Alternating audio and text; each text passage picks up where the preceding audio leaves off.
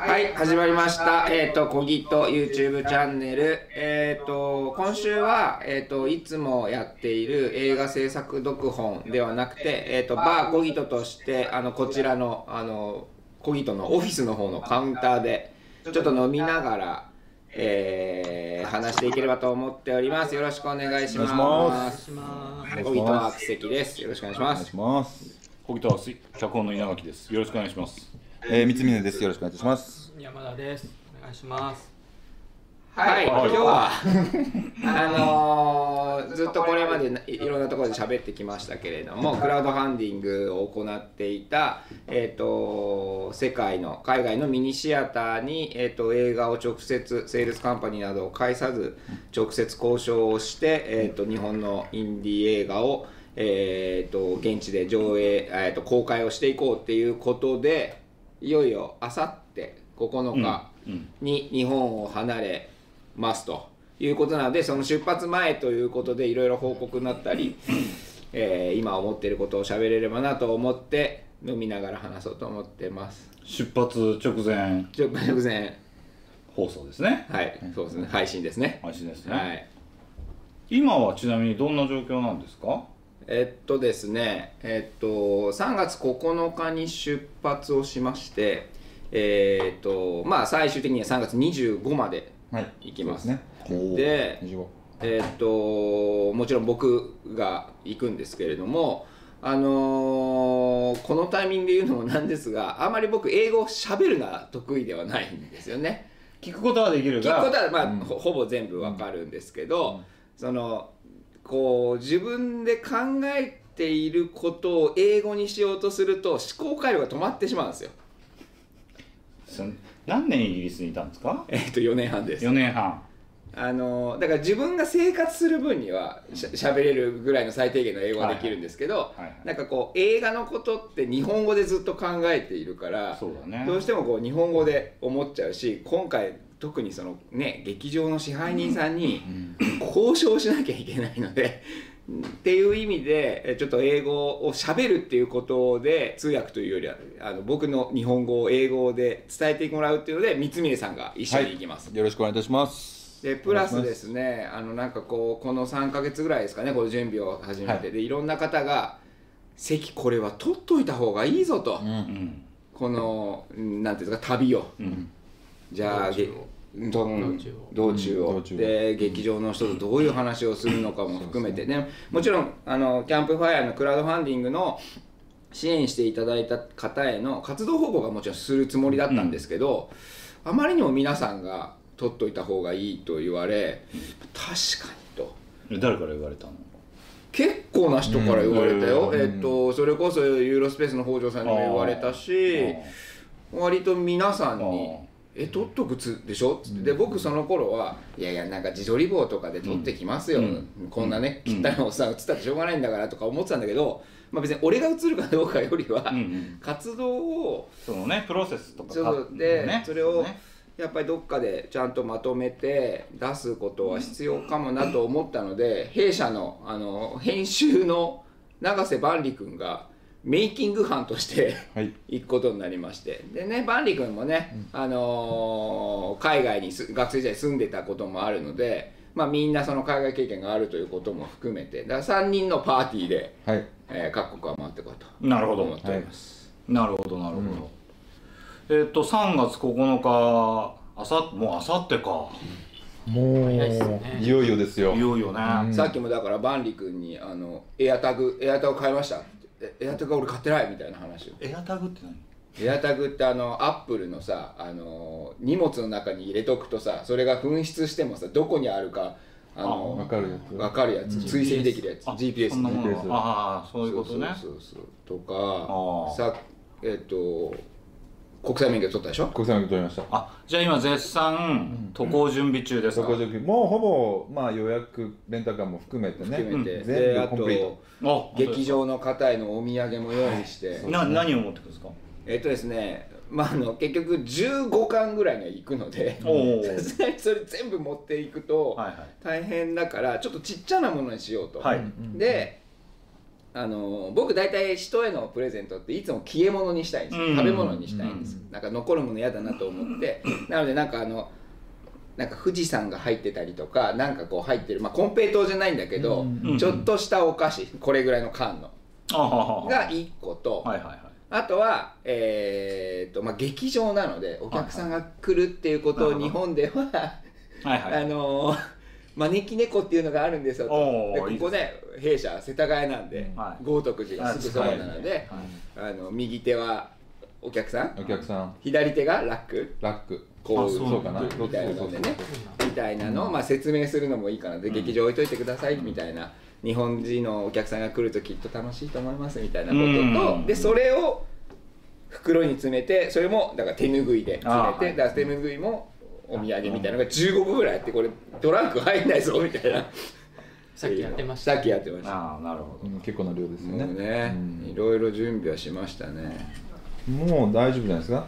事前準備は渡航するということになるほど。は個人のパッキングぐらいですかあとは。あとそうですね。そうですね。うんあと各劇場にお渡しする今回のプロジェクトをまあずっと言葉でも喋ってるしメールでも喋ってるんだけどそれをまあ綺麗なブックにまとめてお渡ししてこようかなと思って。なるほそうするとそれだけ見れば資料としてもいいなっていうのをやるのを準備してはい。いよいよ出発ですと。そうですね。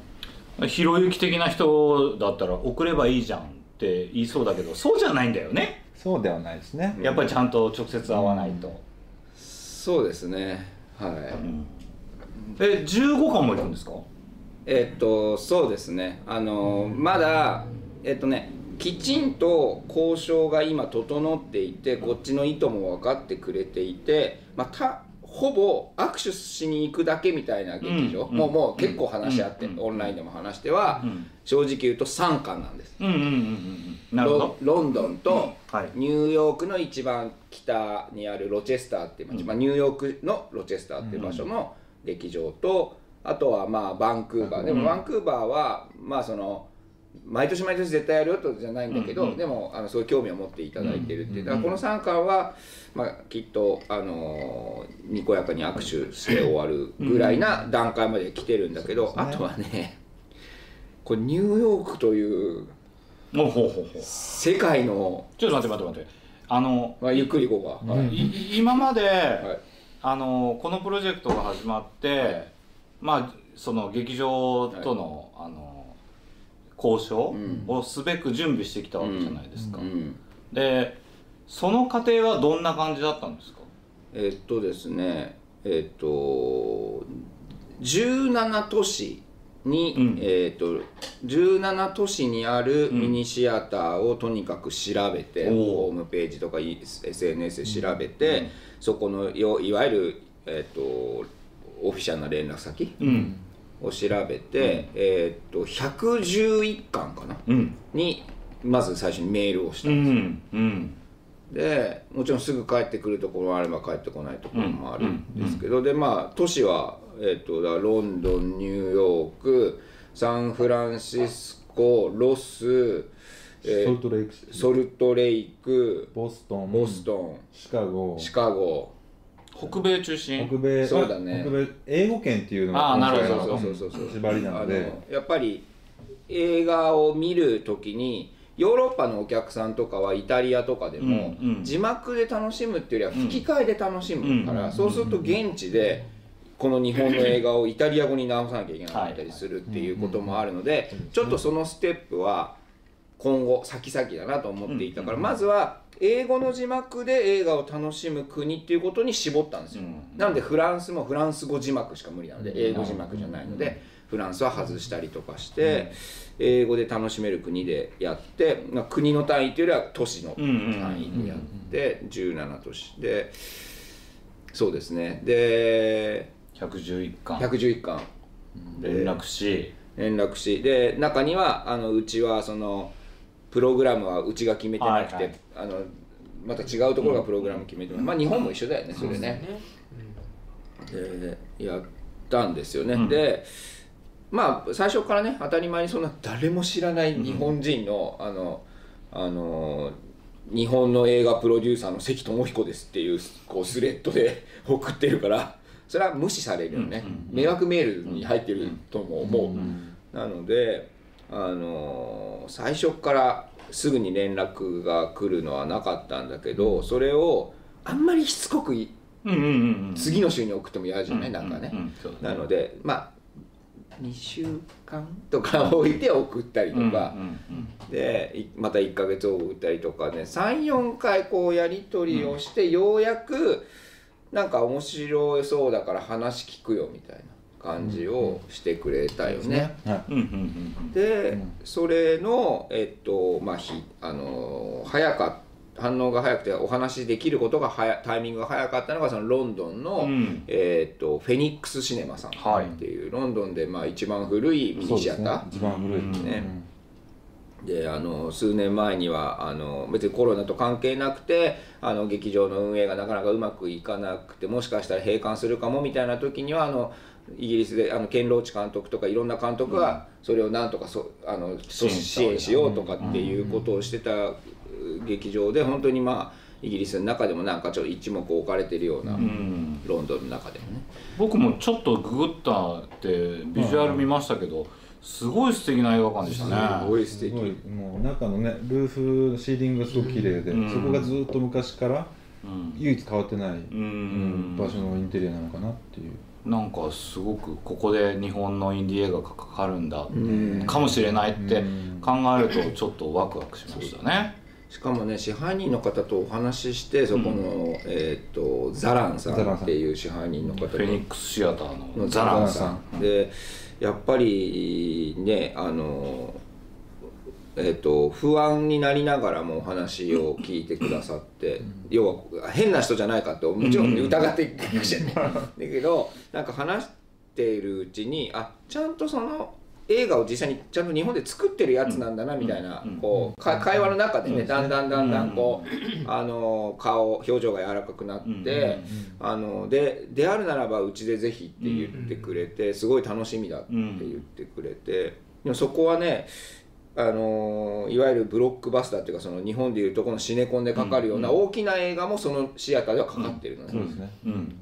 でだからワーナーだろうがディズニーだろうがもかかってへる、えでもあのー現地の、えっといわゆるアートハウス系のミニシアターの映画もかかっていて、でだからそのプログラムをやっぱ考える上でなんかこちらの提案がちょ少しは響いてくれたみたいなので、なんかそこは嬉しいなと思うし、なんかねイギリスに住んでたからさ、そうですよね。イギリスでかかんだかっていうのはちょっと感慨深いよね。素敵な凱旋の形ですよねなんかね。面白い。そうですね。うん。なのでやっぱこのプロジェクトの時に一番最初にやっぱ訪れたい場所はロンドンだったんだよね。ですよね、うん。あの飛行機の周りを考えると多分えっとアメリカから行った方がよくて最後ロンドンの方がいいんだけどいやこれはロンドンから先行こうよみたいな。それはただの僕の思いとしてね、まあでも初手は大事なんではい。そこからねやっぱり景気づけらそうですれるかどうか。ですよですね。で結局フェニックスからそうやって一番最初にご返事いただいてたから。3月9日に出発してまずロンドンを訪れるってことですねそうです。そうですそうです。まずロンドンロンドン5日間ですね。5日間。ロンドン5日間、えロンドンではそのフェニックスシアターさんにおと訪れて。あのね基本的にその1都市1劇場で上映をしたいって考えているから、実はロンドンでいうとフェニックスシネマさんがこんだけ結構やり取りができてるから、あの他の劇場に、えっと、交渉するってことはなくていいかなと思っているんだけどでもせっかく行くので、あのやっぱり劇場の方にはご挨拶して、あのまあ、見学させていただけるなら見学させていただくってことはしたいなと思ってるのと、うん。あとユユーロスペースの北条さんから、うん共通の質問っていうのを 3, 3つ預かってるのであそうだそうですよね。どこの劇場行ってもこの質問してこなきゃいけない。あなるほど。えーななんなんですか？えっと、えっとねそれはまた別の機会にしようかな。あそうだね。せっかくだからね。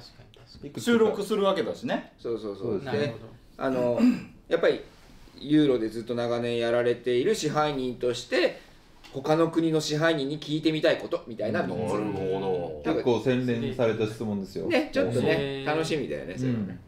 そうそう。じゃあそれは後また後々そのここでもご報告できるかもしれないあ報告は報告はしたいと思います、あでそのフェニックスシネマさんに行くのとただ他の、えっとロンドンといえばみたいな BFI とかさ。ーはいはい。はいあとチャールズプリンスチャールズ。プリンスチャールズとかも含めてあと、うん、とかちょっとそこら辺はもちろんご挨拶しに行きます、うん。BFI は僕はよく行ったな。ああそうなんですね。学生時代うね、ん。まあ本当に映画僕の映画はもちろん日本名古屋でも始まってたけど、イギリスでやっぱり一番こ濃く映画にどっぷりハマってたっていうのはあるから、ー。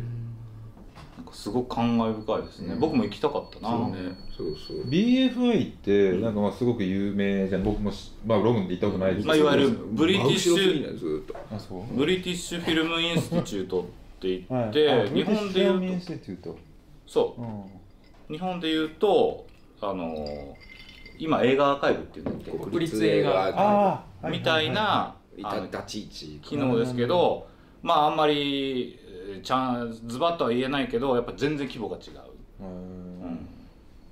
そうですね。だからニューヨークのジャパンソサイティとかにもちょっとに匂いは近いのかもしれない、うんうんうんうん。イーストマンもしかりですよねもしかしたら。アーカイブとしてはそうそうそう。だから、えっと、イーストマンの話の前に言うと ですね。でロンドンでその劇場は行くんですけど、今回もちろん劇場に訪れることがぜ当たり前に目的なんだけど、当たりあのどこの都市の支配人さんにもじゃあ君たちの映画をここで上映した時の宣伝はどうするんだが当たり前にみんなうん。人は来るのかっていうさ、で誰が宣伝するのってなったのででまあ僕が現地のメディアを知って媒体を知ってるわけじゃもちろんないから、逆言うとあの劇場の方に教えていただいて連絡を取ることもあるけれどもその僕らがイギリスに住んでいる時に例えばこう日本のジャパンセンターとかあと日本のスーパー八百藩とかさ、そういうところでこう貼ってある情報とかであなんかあるんだとか、なんか日本のバンドが来てるらしいぞとか、っていう情報はやっぱり得ていたので、あのでそこは逆言うとこう日本人の僕がこう宣伝できるところだから各都市の日本人コミュニティみたいなところとかあとは語学学校うん。日本人語学学校とか、そういうところへの、えー、とアプローチはするっていうのを実はこう各ミニシャッターの支配人さんに言っていてそうすると、その人たちは普段その劇場には来てなかったから、うん。劇場にとっても新規のお客さんにはなるんだよね。そうね、うん、なので、そうそう。うん。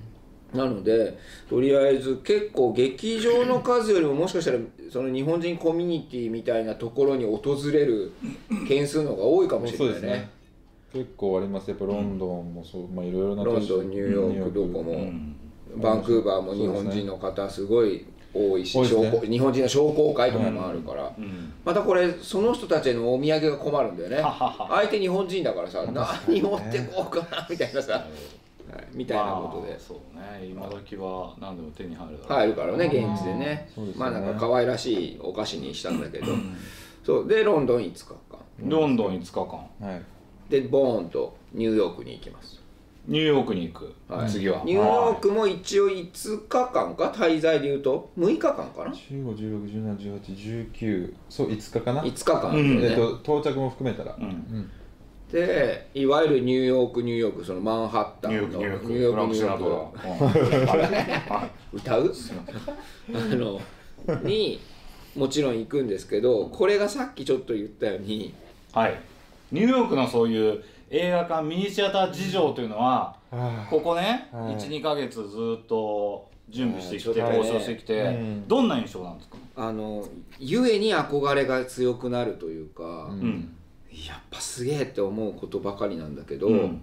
そのさっき言った111巻のうち32巻？37巻がニューヨークなわけですよ。おお17都市えーそんなにあるん111ですね巻のうちのニューヨークだけで30何巻。うん。うん。ロンドンももちろん多いの、うん。すごく多いんだけれども、やっぱりニューヨークダントツででそれさ東京のミニシアターで考えるとさ、うん。確かに。東京の方がえニューヨークのその本当のマンハッタンのあの場所よりは東京の方が広いよね23区の方。が広いと思いますよ。どっちなのそうだよね、うん。そのニューヨーク州ってなっちゃうともちろん当たり前いけど、うん。そのまあ中心地みたいなことで言うと、東京よりも全然狭いよね、狭いと思う多分ね、うん。なのに30何巻あるんでしょ？そう。あこのや山手線内にそんなないよね東京、確かでっていうまああの劇場の多さはもちろんだにし東京って何巻ぐらいだ？えー、全然わかんない東京のミニシアター、20いくかいかない20か行くか行かないかだったと思う、うん。あの20ーもあるありますだから行かないと思うよ。うん。うん、10 17、17、8とかじゃなかったっけな。うん。なんか、あの、シュシュシュの子の時にあさ、そうですあの、全国のミニシアターに連絡して、全体で僕確かね、60巻ぐらいに連絡をさ、うん。日本全国なん。で、だけどね、東京多分10ちょっとあったと思うよ。そうですよね。なんかうまあもっとあった時もあるけど、うん。ちょっと今また減っそうだよね。ちゃってるし、あそうですだから名画座とか入れたらもうちょっとあるんだろうね、きっと。いやいやそれ含めてでしょ。含めてかな。含めてですね。含めてか。うん。それぐらいだかって。名画座ったって新聞あそう早そう稲田松竹ベーラとか。ベーラ。そう阿佐ヶ谷うん、そうか。下田ボイスうん。だ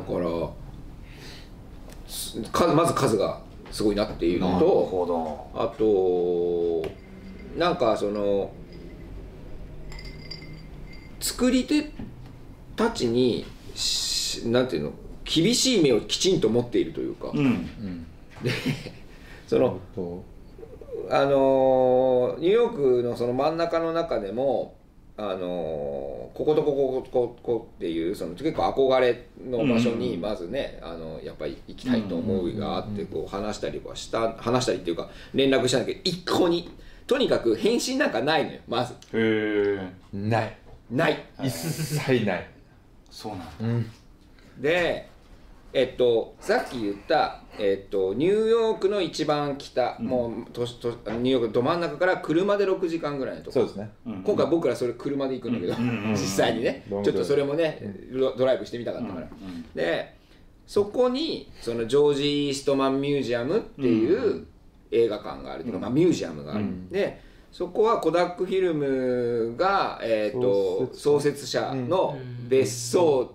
だったところをちゃんとミュージアムにして、えーとまあ、映画だけじゃなくてうん。一応美術もあるんでね。で映像アーカイブもえ映画アーカイブもあるし美術。でどそこにはドライデンシアターっていうイーストマンの中のシアターがあっうん。て結構席数多いんですよね。そうなんですそうなんです。よもう大きな劇場。大きな劇場。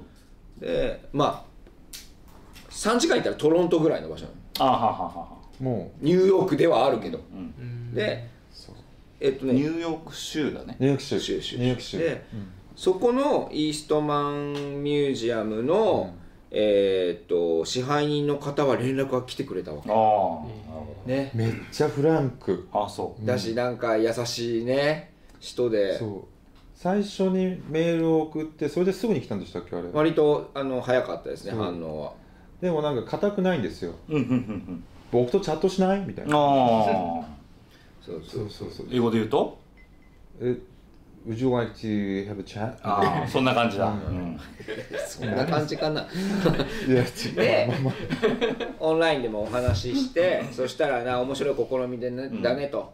であのぜひぜひうちでやると。で、うん。でも君たちはじゃあそのニューヨークの他の劇場には言ったのかいって言うから、いやいやし正直返信もないんですよ、もう3回ぐらいメールしても無視されてますから、じゃあ僕の名前言っていいから、で、えー後で連絡先くれるからっつって、すごい。うん。どこどこ劇場の支配人、うん。あでもちょっと数年経ったからもしかしたら彼も支配人やってないかもとかっていうので、その結構ど真ん中の4巻を教えてくれたわけです、へえでももちろん俺送ってるとこなのよメールすでにああなるほど。断られてるとこだなと思いながら。も、でもあの、えっとジャレットさんって言うんだけど、うん。はい。ジャレットさんに紹介されてっていうのに書き換えて、うんで日本から行きますので何だったらその3月に行くのでお会いできませんかみたいな。でも無視。ああそうなんだ。来なないるほど。ででどうすんの？現地に行ったら。ほんでね？ほんでね？そうかと。うん。彼のお名前をあの利用させていただいても無理なんだなと、であのー昔「ほのかボーイ」っていう映画をやった時の、あの仲間のスタッフがニューヨークにずっと住んでいる方がいて、今もあの普通に映画界であの現場で活躍していて、であの彼女がなんか本当にたまたま「関君ニューヨーク来んでしょ?」みたいな。なんか SNS で見たみたいで、うん。だから私のねそのニューヨークのあの友達ディストリビューター、あうん。の配給会社に勤めてる友達とかもいるから、なんかなんかあったら聞くようん。みたいなことを言ってくれたので、あのーオンラインで喋ったら「うん。あダメダメダメ」って「関君のメール長い」とか言われて。あそう「もっとニューヨーカーは忙しいから。もうそう4行ぐらいで書いて」みたいな。いや結構思いの丈書きますやんと思って。それそうあ4行って？いやまあそれは俳句じゃん。それは大大げさだけど。でもっと簡潔に我私は何で何のためで何がしたいんだ。あでー。そのリンクを見ろみたいなパキッとしてないとそんなもん無理だと。でまずその、えー、と彼女がそれを教えてくれたりしながらだからもうさ僕はなんかご挨拶メールを書いてたんでね「はいはいはじめましてどうも」つって。じゃなくてもうプレゼンピッチをする資料を送んなきゃダメだ。みたいな。なるほどってなってそれが言われたのがもうい10日前ぐらい1週間前ぐらい2週間でね、前2週間前。その彼女からアドバイスいただいたので、しかもじゃあその友達のディストリビューターに聞いてみるよっつって、でどことどこの誰に連絡したのっていうかそれも全部送って、うん。したらあディストリビューターの友達に聞いたけどもうその人やっぱりやってないって今、で今こっちの新しい人この人だからこの人に連絡取れるよみたいなことをやってく今もまだやってくれてて、うん。でしかもそのプレゼン資料もあのニューヨークの人に響くように書き直してくれたりとかして。ニューヨークスタイルがあるわけだ。あるあるででただその友達のディストリビューターに聞いたら彼らにしたところでニューヨークでプロでやっている配給の人だよ。ーうん。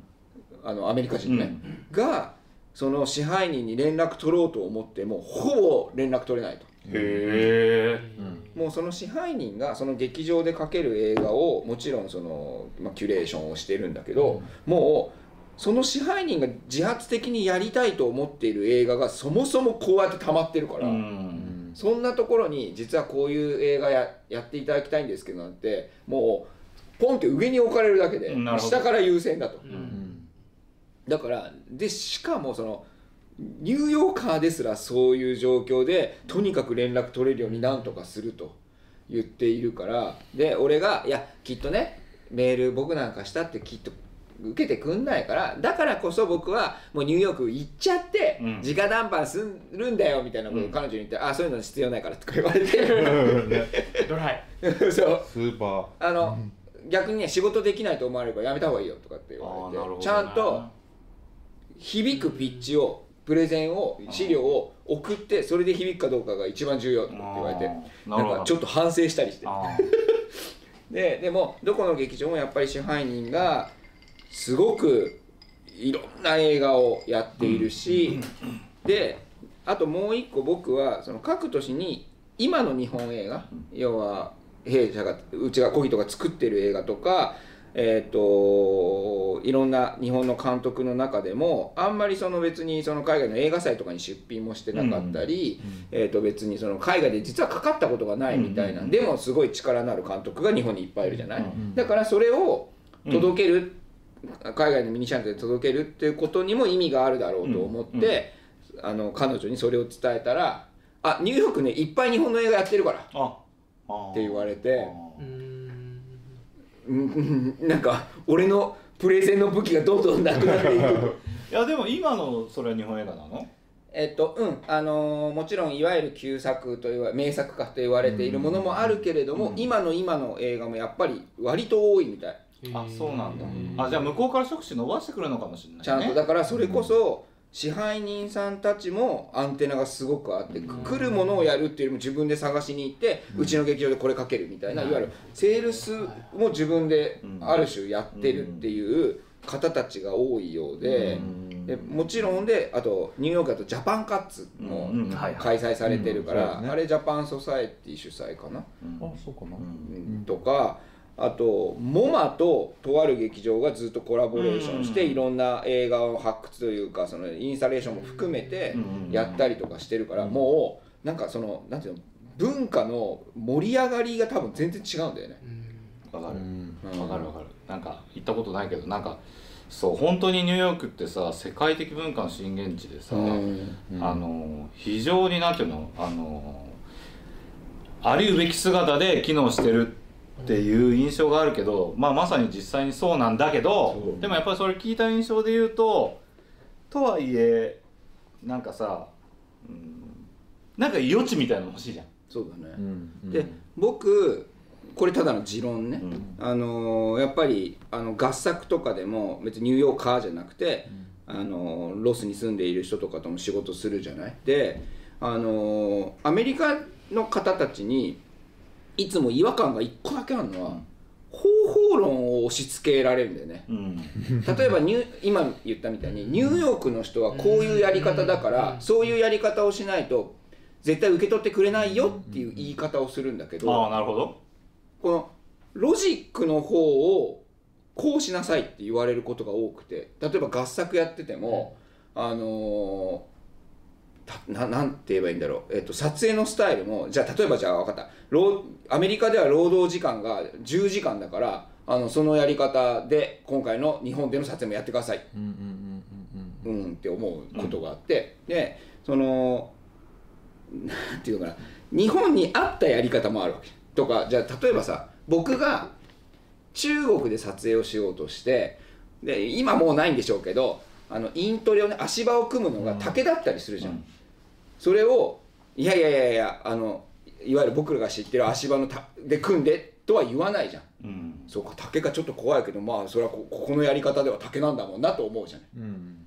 だからなんかやり方を指示するのってなんかアメリカ人っぽいなって俺結構思うわけよ。そうですよね。でね今回直談判なんかダメ絶対ダメって言われるけど僕は割とその人と何か交渉する時にはそれは日本人同士でもよ。うん。ちょっとお会い時間くださいお会いしたいんですけどメールとか電話だけじゃなくうん。して会ってなんかこううん。なんとかなることも今までの経験であるから別にアメニューヨークカーだろうがあった方がいいんじゃないのと思うわけよ 俺は。あじゃあ分かった。じゃあ関さんは日本のやり方を向こうに持ち込むわけだね。そうそうそう。いいんじゃない？うん。だってさニューヨーカーのやり方でしか、えー、と成功しないんだとするならばきっと今のニューヨーカーたちにもう追いつけないし勝てないじうん。分かる分かる。ゃん。だから、せめて自分がやれる最大のやり方で挑んでみてダメかどうかっていう勝負をしないと、うん。うんニューヨーカーとうん比べたら絶対ニューヨークのやり方が俺できないんだからさ、うん。うん。うん。っていうふうに結構思うわけよ。で、それこそ、えっと、ジョージ・イーストマンうん。の方はニューヨーカーだとしても響いてくれたわけじゃない？めっちゃそこだけは全然違でしょ？った。だからなんかやり方は 自分なりで言っちゃっていいかなって割と思うことが、うん。あの文句とかじゃなくてね。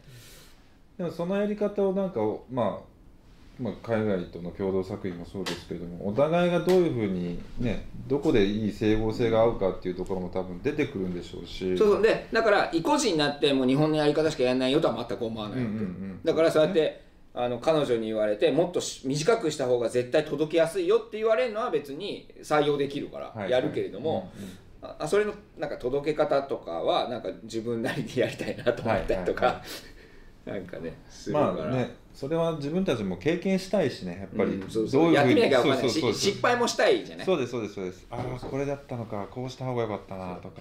彼女がアドバイスくれるのはすごい嬉しくて助かるってすごい思うんだけれども全部を聞いてうまく進めるっていうよりは体験したいっていうのもやっぱあるから。ですね。そうなんだよね。面白あの人トイレ行ったの？トイレあそうですか。早いですよね。なんか要はニューヨークでアメリカの人が映画描けたい場合のやり方はベストいつもみんなこうやってる、っていうことで、よ。っていうことそうそうそうそうそのアドバイスをくれてるんだろうなっていうのはすごくわかるからすごいありがとうってもう感謝しかないしうん。今も実際頼ってるし連絡取ってもらったりとかもしてるからそれは本当に助かるなって思いながらもあのでももう現地にもう行くからはい。もう劇場には行っちゃおうと思ってる。だからニューヨークの劇場はまだそのえっとよ約束できてないのに行きます。うん。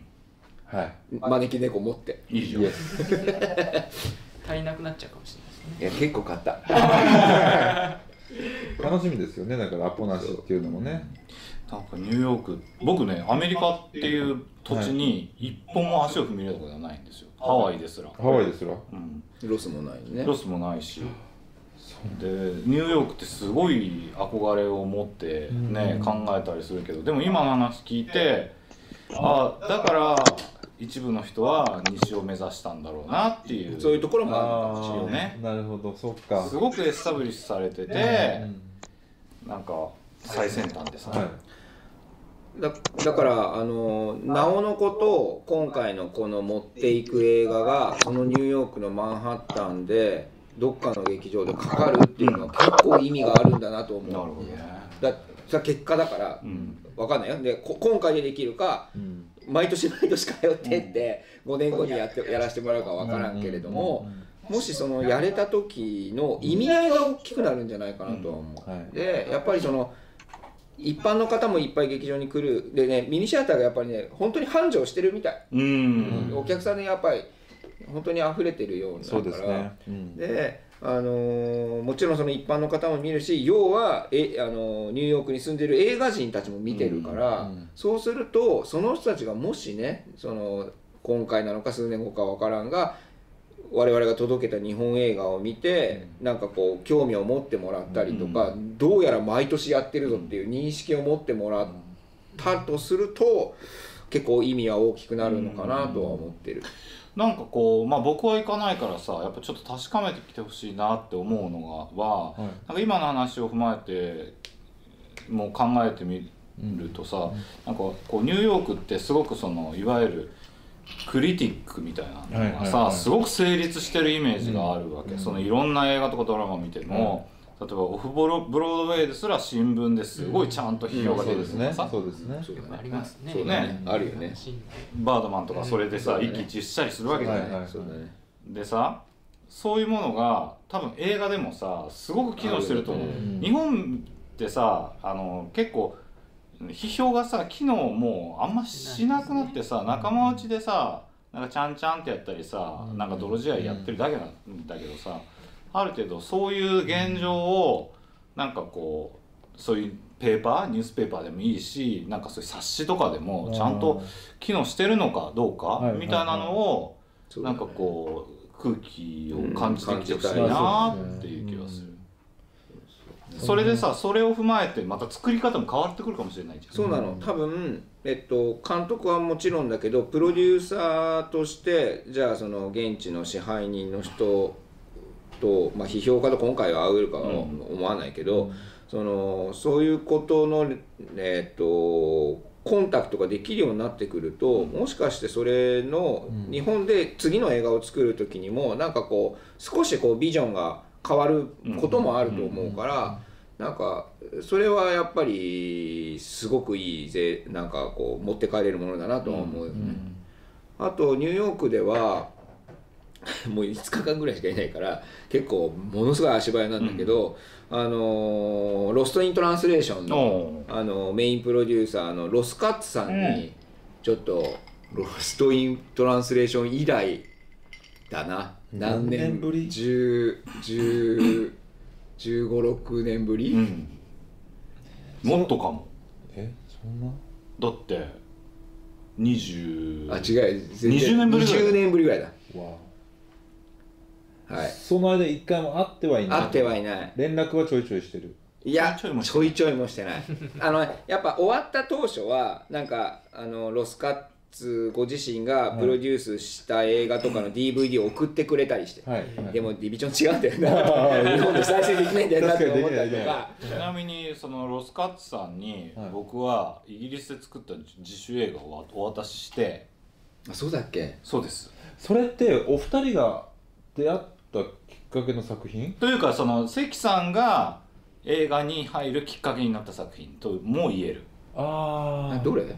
ロあと「ラストマンダンス」っていう。あラストモダンダンスねあをーロスカッツさんにお渡ししてそんな見るわけないじゃ、うんん。だけどロンドンの地であのテレビに取材を受けて日本日本人でイギリスで映画を撮っているやつがいるっそれつっ聞いてたそれか。そうそう。ななんかこれでも話した。けど話した。話ラストそれをあのソフィア・コッポラ監督「ロスト・イン・トランスレーション」のメインプロデューサーにお渡ししたの、あのやばいやつでしょ？痛い痛いやつでしょ？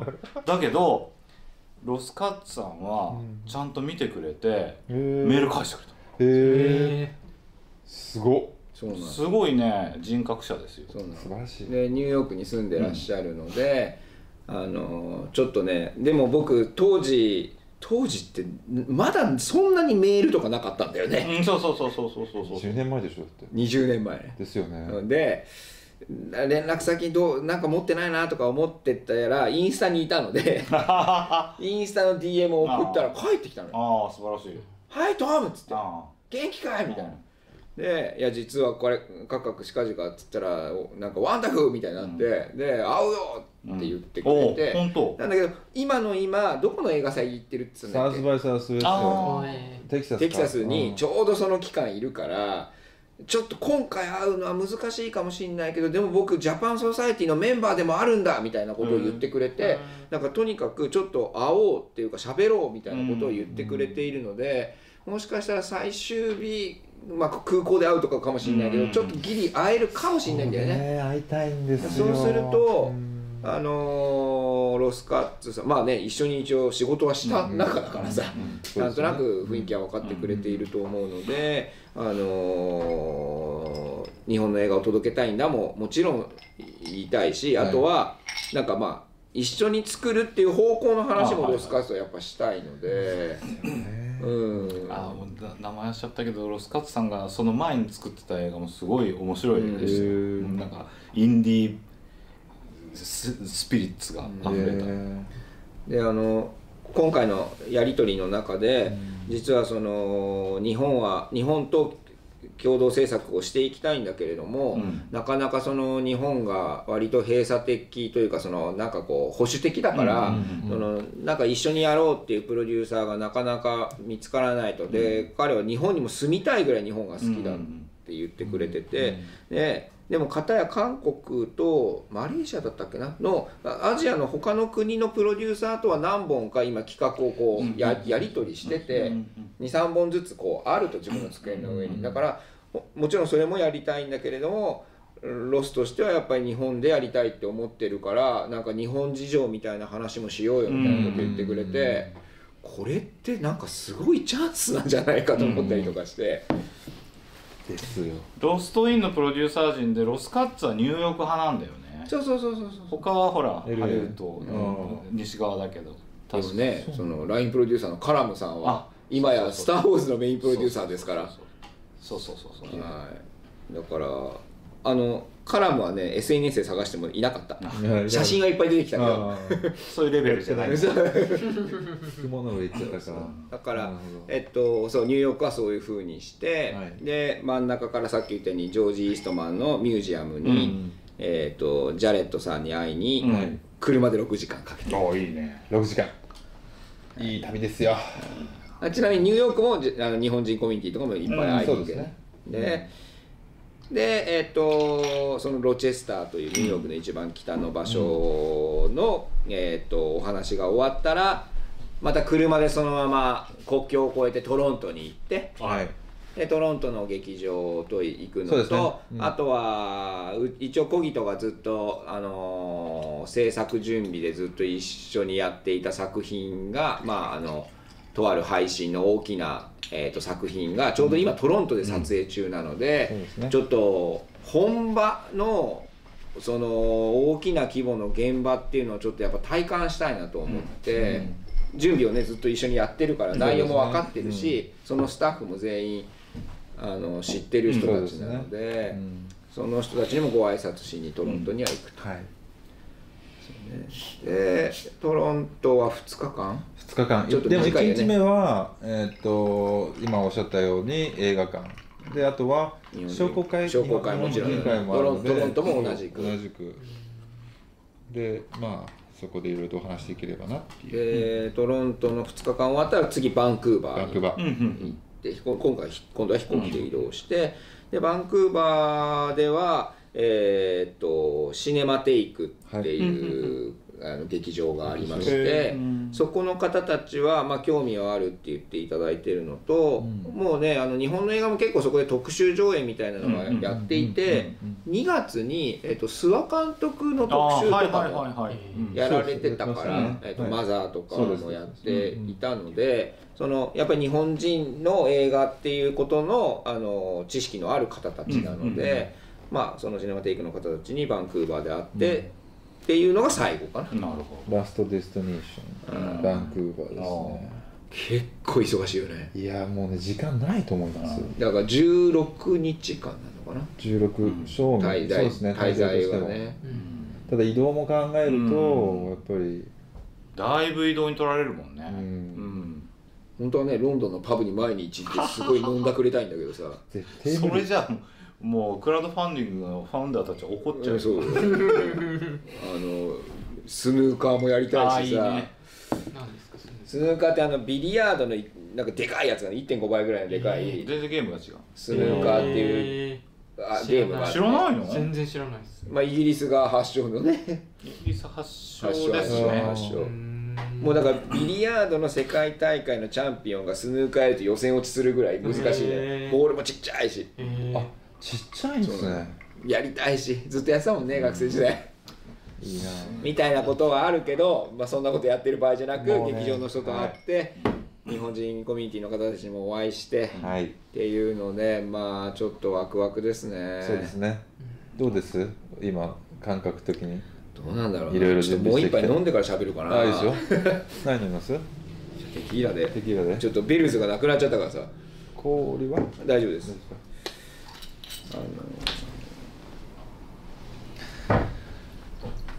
いやなんかねあのクラウドファンディングで大々的にこういうことやりますを言ったので、あのいろんな人が興味を持ってくれて、はい。何やんのとかちょっと、どういうことどういうことみたいなことも含めて、あの面識ない方もあの連絡くれてお話ししたりもしましたし、はいえーっとなんかい意味のあることではあるのかなとは思っていて、でただもちろんその前にもちょっと喋ったけどその日本の今の配給の方法がダメだからっていう思いは全くなくて、うん。そのやっぱり今でも皆さん、えっとちゃんと日本の映画を作って、えっと海外の映画祭にカンヌだろうベルリンだろうが、まあ割とヨーロッパが多いとは思うんですけれども、映画祭に出展して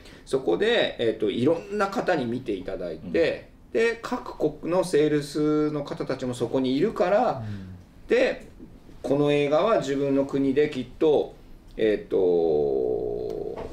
評価があるだろうと思ってセールスマンセールスマンっていうかセールスの方たちが自分のあの映画をか買い付けて自分の国で上映するわけじゃないですか。うんででその自国の配給会社でちゃんとその自国を大きく、まあ、50かなんか100かなんか分かんないですけど、各国でそうやって広めるっていうことが多分日本の日本のっていうか今までの映画のビジネススキームだったと思うんですよね。でそれはやっぱりもうこの 50年以上もそれが成り立ってるから、うんうんうん。まあようできたシステムだと思うんですよ。うん今日もあのとある方が来ていただいてその映画祭に出すためにはっていう話をちょっとアドバイスいっぱいいただいてお聞いたんですけど、ででもそれはもう成熟されたやり方があるし、えーそれでいいと思うんですけれどもやっぱりでも映画祭に出すことが主目的にちょっとなりすぎる傾向もあるのと、うんあとはやっぱその映画祭に出あの出す出さないのえっとものの作品だけでもあそそもっともっと日本の映画って多いんですよね、うん。年間約600本以上あるわけで、でもやっぱ映画祭に出してる映画って多分そのテンパもないんじゃないかなと思うんだよな。うん。ないでしょ。うん電波でろ60 60とか。だからもしささいや簡単に100本映画祭に出す映画が毎年あったとしてでもさそれにしたって残りの500本は実は海外の映画祭にも出てないしイコール海外の人の目に触れなくて終わっているっていう作品になるわけなのででやっぱりそのじゃあ本当にじゃあフランスのセールスカンパニーのコネクションがあるかっていうとやっぱりなかなか難しかったりするから、なんかその大それたことをやってるつもりは全くないんだけれども僕がユーロスペ渋谷ユーロスペースの北条さんと知り合ったようにあのロンドンのフェニックスシアターのザランさんと知り合ってこういう映画描けたいんですっていう動きを、まあ、続けてったら、うん。なんかいろんな各都市の北条さんというか各都市のシネマスコーリの坪井さんを見つけれたらなんかそこではやれるんだっていうことで作る時にもあじゃあロンドンのあそこの劇場でやれるんだっていうのもちょっとあったりすると、うん。ちょっと作ることも目線が変わると思うんですよね。ですね。なので、うん。そのドーンってやってその海外セールスをもう何回もできんだよとかっていう話じゃなくて もうちょっと素朴っていうかあのなんか知り合いに見てもらうっていうことをちょっと増やせれるといいなと思ってはいるので。うーんそうだね。だから今の映画をさ見る環境っていうことだけで考えるとそのなんかな映画の空間的広がりってさ映画祭っていう回路がさすごい今肥大化しちゃっててさもうその選択肢一つになっちゃってるわけじゃん。でなんかもうもう少し昔はさ流動的っていうか別にそんな世界は広くなかったから、あのー日本の映画がさバンバン海外で見られるっていうことすらなかったと思うんだけど、でも今の映画祭の機能みたいなことを考えると、いや映画祭腐す意味じゃないよ。あれはあれで素晴らしいものだし、うん。やっぱり未号者たちが集まってそう一緒に行きたいしね、映画祭に行くと広がるからこっちもプログラマーと喋ったりとかして、でこうその未号者たちがキュレーションしていわゆるその本当上から配給するっていうつまりこんなの面白いよっていうっていうさ。ただじゃあそういう回路じゃない回路も広げたいっていうことだよね。いいもう一個ぐらいあってもいもしかしていいのかもなと思っているっていうのと、えっとそうですね。あとはまあ再三どこまで行っても僕は多分別に配給会社の人とかセールスカンパニーの人じゃなくてどこまで行っても制作プロダクションっていう作り手の方なのでなんか今まあ純粋にやってみたいのはそのなんかビジネススキーム作るとかっていう意味じゃなくて自分が作った映画を届けてみたいっていうだけではあるんだよね実は。根源は。うん。でやった時に何が起こるのかはうんまあ皆さんに報告しますといそううかですね。うん、やってみないとわからないですからそう。ねやっぱりその、クラウドファンディングのページの最後にも書いたけれども、そのロンドンに住んでる時にちょうど96年にはいシャルイダンス、あの役所広司さんのシャルイダンスを劇場でロンドンの劇場で見た時にそのいいろんな人種の人が日本人だけじゃなくて一緒のその日本映画を見て笑ったりなんか喜んだりしているっていうのってなんか、えー日本映画でもそれが当たり前にできて別に映画が何映画だからっていうことじゃなくてやれるものだなというのを、えー、とそこで原体験として感じたのでじゃあせっかく今自分たちで作れるようになったんだからその作ったものをじゃあすいませんこれ届けてくださいってお願いするんじゃなくて自分で届けてみようっていうなんかあの単純化してきたっていうか産地直送になったっていうか、はいはい。野菜作ったんで食べてみって言ってるっていうかさ、そうですね。だから、まあえっともちろん成功ある種の成功をしなきゃ活動としては意味がないので、あのーただただ経験して持ち帰りましたじゃなくてちゃんとその今かけてもらうべき映画が現地でも多くの人に見てもらいでに今同時期にさうん。あの日本のユーロスペースとロンドンニューヨークバンクーバーとかっていう今おお願いしているところの劇場にと同時期に公開をするっていうことをちょっと目論んでるので、うん。同日日は無理だから。同時期ですよ。だからそうすると SNS 上では多分全員つながれるので、皆さんあのどこの劇場もインスタはあるのでそうするとその反応がねあったらこうちょっと興奮しない？たまらんっすよね。たまらんすよたまねらんっすよ。全世界同時上映はさそれはそそれこそさマーベルとかさ、ああいうものだけだけどさ、インディー映画はそういうのはありえないけどさ、うん。まあ、それもそれをインディー映画でやるってことだよね。そうですそうです。すごくないですか？まあ規模はちっちゃいけど。規模はもうこういう差はあるけど。でもなんか試みとしては。そ海外とね日本と、まあ、東京あとは日本と。にであのユーロスペースじゃなくて、うん。日本の各劇場も同じ時期にやりたいので、各地方の。まあ、そうだよね。その記録メディアとはいえねなんかやっぱり旬みたいなのがあるからさ、うん。世界各空間ね世界の人たちと同じ時間同じ時期に同じものを見たい見るっていうのはなかなか素敵な体験だしね。違う文化の方と共有できるんですよその時間をね。どうしてもタイムタイムラグが出るじゃん。まあまあそれはね。例えば小説とかと翻訳しなきゃいけいけない。し時間もあるしさ、うん。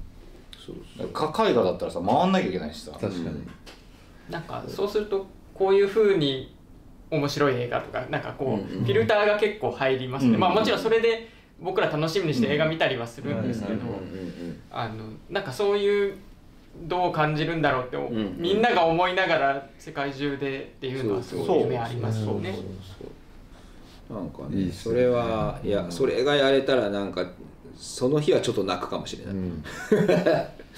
うん。でもこう配信とはまたちょっと違った味なんだろうね、うん。それが何の違いなの？いや配信でいいじゃんって、それだったら全世界同時に見れるじゃんとかって言う人もいるかもしれないけどそれとまたちょっと違うんだよな。んなかねあのーうん。僕全然僕も配信でめちゃくちゃ映画楽しむし、なんか劇場行く時間がないから、うん。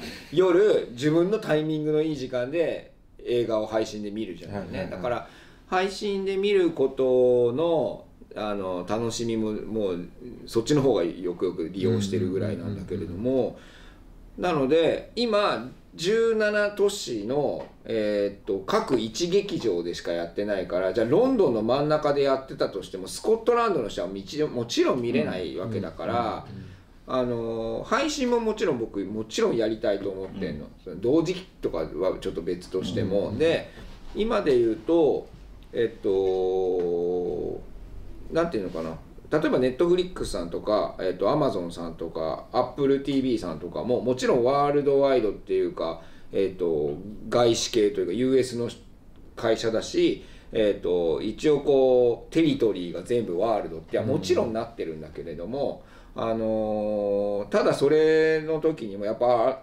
各その、えっと、プラットフォームってすごいもう総合デパートだからさ何階に子供売り場があるのかもわからないぐらいさ、とにかくそこにごちゃってあるじゃない？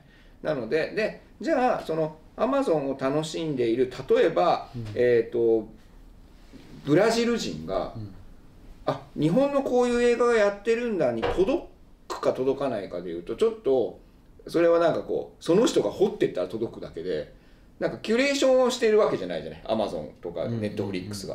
とにかくそこに全部ありますよと。でみんな好きあの自分らの好きなのを検索してそこで見てくださいっていう,、その自分の興味で検索に引っかかったものっていう風になっちゃってるからなんかそうじゃなくって配信のところもえっとうんと今見ようよみたいなことが あの各国というか各個人にできるようになるといいなとは思う。なんかおすすめで上がってくるっていう意味じゃなくて、なんか、うん。旬であるっていうタイミンうんグとみ見る人のタイミングでいいと思うんですよもちろん。ううなんだけどいっぱいあるがゆえに埋もれてる感じはやっぱちょっとするから、まあそうね。それはありますよね。だからあのムビさんとかうん。はやっぱりその1本はいい30日しか見れないわけじゃない、うんでうんうん。30本だよね確かね。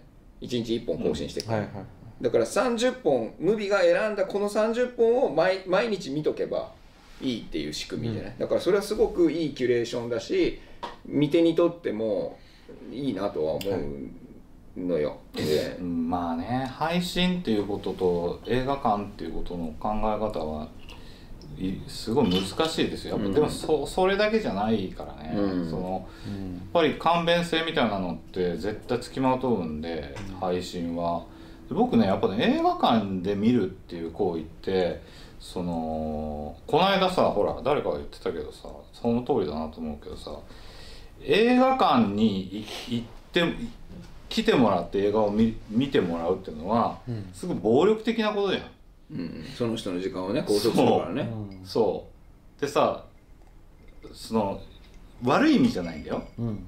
だけどそうまでしてさあの彼はそれでも見たいと思ったしそれそれでも見てもらえたっていうところがやっぱりなんかこの評価がさ全然変わってくると思うんだよね、見た人の。うん。あのーポチポチでピャって見たのと、まあ電車乗ってさほら新宿まで行ってさ、うん。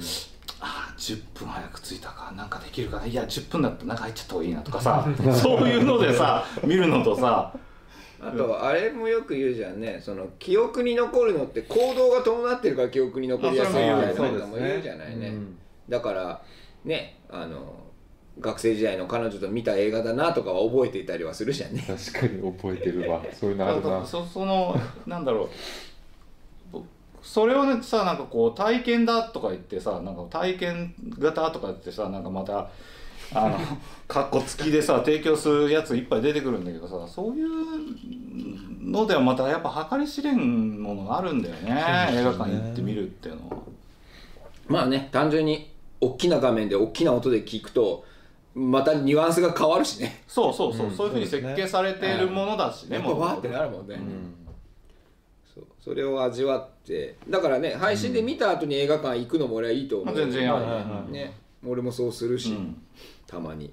映画館で見てやっぱり配信でまた見るのもあるしね。ね。だから両方あっていいんだとは思うんだけどね、映画ね没入感がいいですよね映画館に行くってやっいうぱな俺僕これ個人的なあれだけどあの映画館は鑑賞だもんね。で、配信はやっぱ確認なんだよねなんか俺の中で、ああ確認ね。すごい確認作業確かに。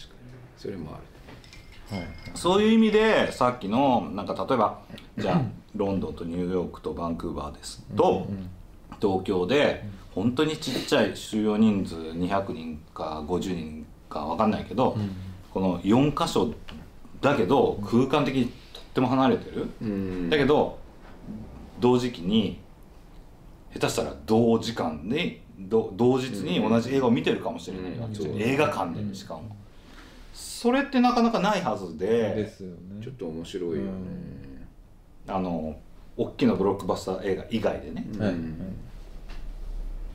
ね。うまくいくでしょはい、う はいちょっと。いや行かせてくれるはず。そうですよね。はい、ライブとしてはちょっと長くなってきちゃったのであれですけど、えっと一応出発前の現状報告はい。